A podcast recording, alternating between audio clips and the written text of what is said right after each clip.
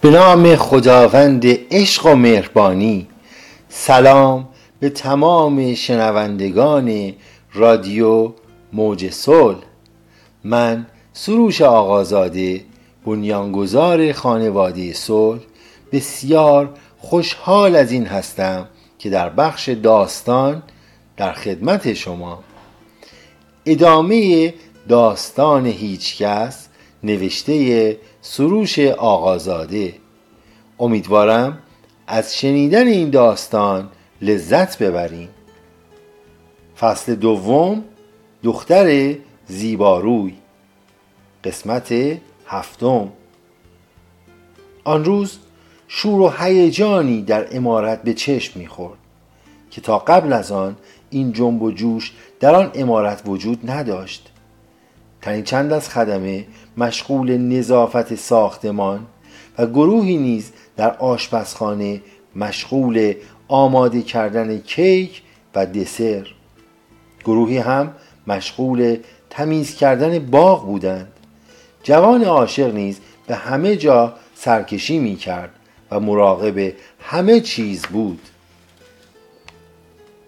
دختر زیبارو هنگامی که از جوان جدا شد به خانه کوچک و محقرش رفت. او در آنجا به تنهایی زندگی می کرد دختر بسیار خوشحال بود از اینکه توانسته است توجه جوانی به آن ثروتمندی را به خود جلب نماید. او به خوبی در کارش مهارت داشت. از همین رو به سراغ کمد لباسهایش رفت. تا برای مهمانی فردا لباس مناسبی را انتخاب کند. چند دست لباس را برداشت امتحان کرد و دوباره بر جایش گذاشت تا اینکه چشمش به لباسی که در ته کمد آویزان بود افتاد.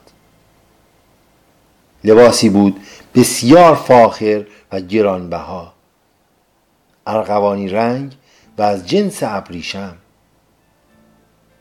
با دیدن آن لباس به یاد خاطرات گذشتهاش افتاد. آن زمان که او دختر نوجوانی بود و در دهکده کوچک در خانه ساده و روستایی زندگی می کرد پدرش کشاورز بود و دختر نوجوان در کارهای مزرعه به پدر و نامادریش کمک می کرد آن روز با هیچ مردی آشنا نشده بود.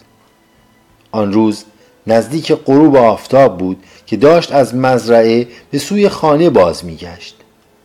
ناگهان از پشت سرش صدای چرخهای کالسکه ای را شنید. از مسیرش کنار رفت و کالسکه از کنارش عبور نمود و چند متر جلوتر ایستاد. در کالسکه باز شد و جوان خوش سیما و خوش لباسی از آن پیاده شد و به طرف دختر آمد. جوان نگاهی به او انداخت که با اندامی لاغر و نحیف و صورتی که بر اثر کار در مزرعه آفتاب سوخته شده بود آنجا ایستاده بود. دختر سرش را پایین انداخت و با احترام گفت آقا اجازه بدهید عبور کنم. شما سر راه من ایستاده اید جوان خوش سیما با لبخند گفت دوشیزه به زیبایی شما درست نیست که پیاده برود. اجازه بدهید تا شما را با کالسکه برسانم. دخترک از این حرف جوان کمی جا خورد و زیر لب گفت این کار درستی نیست. جوان خوش سیما که معلوم بود از دخترک خوشش آمده دستش را دراز کرد و سبدی را که در دستش بود را گرفت و گفت نه اشکالی ندارد. من ساکن آن خانه ییلاقی کنار دریاچه هستم. شما را چندین بار در مزرعه کنار جاده دیدم. سپس مکسی کرد و با لبخند گفت شما در مزرعه خیلی سریع کار می کنید من بارها بدون اینکه متوجه شوید شما را زیر نظر داشتم. دختر از صحبتهای جوان صورتش سرخ شد. او هیچگاه با مردی صحبت نکرده بود و این احساس برایش تازگی داشت. جوان گفت خب دیگر سوار شوید. دخترک از پله کالسکه بالا رفت و سوار شد. و جوان نیز در کنارش نشست و کالسکه به حرکت درآمد. در تمام طول مسیر جوان داستانهای هوشربایی از شهر برای دخترک نقل می کرد و دخترک ساده دل روستایی شیفته دیدن شهر شد. و به این ترتیب جوان رویاهای زیبایی از شهر برایش ساخت. نزدیک خانه دختر که رسیدند جوان دست دخترک را در دستانش گرفت و گفت فردا بیایید کنار دریاچه تا یکدیگر را ببینیم. دخترک که از شدت شوق نمی توانست سخن بگوید او غرق در رویاهایی شده بود که جوان برایش ساخته بود. و هنگامی که جوان خوش سیما دستش را گرفت حس کرد چیزی در قلبش فرو ریخت. گویی قلبش از حرکت باز ایستاد. بدنش داغ شده بود و احساس بسیار لطیف و عجیبی که برایش ناآشنا بود در او برانگیخته گشت. کالسکه از حرکت باز ایستاد.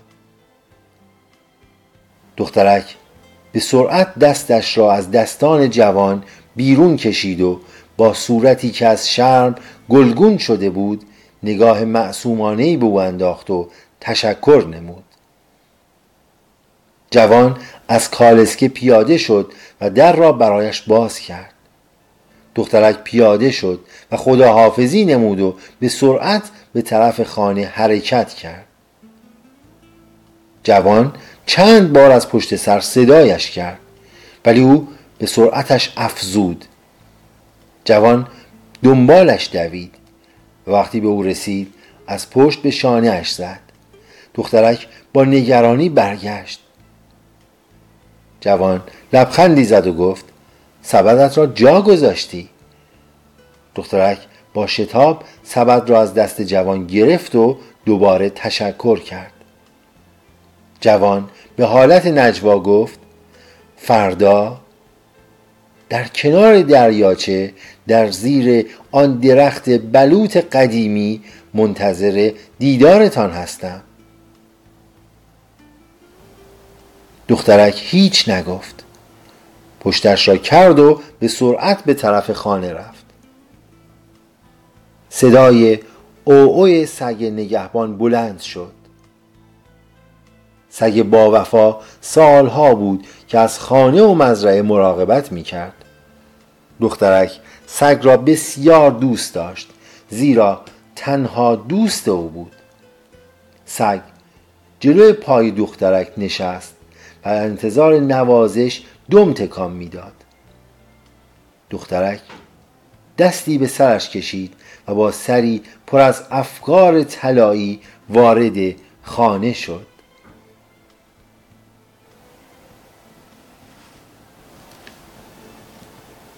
ممنون که شنونده رادیو موج صلح هستید. عزیزان اگر در رابطه با داستان نظری داشتید می‌تونید نظرات خودتون رو به این شماره در واتساپ برای من بفرستید. دو صفر نود پانصد و پنجاه و دو هفتصد و نود و چهار. بیست و سه دو صفر. عاشقانه در انتظار نظرات زیبای شما هستم. شاد باشید.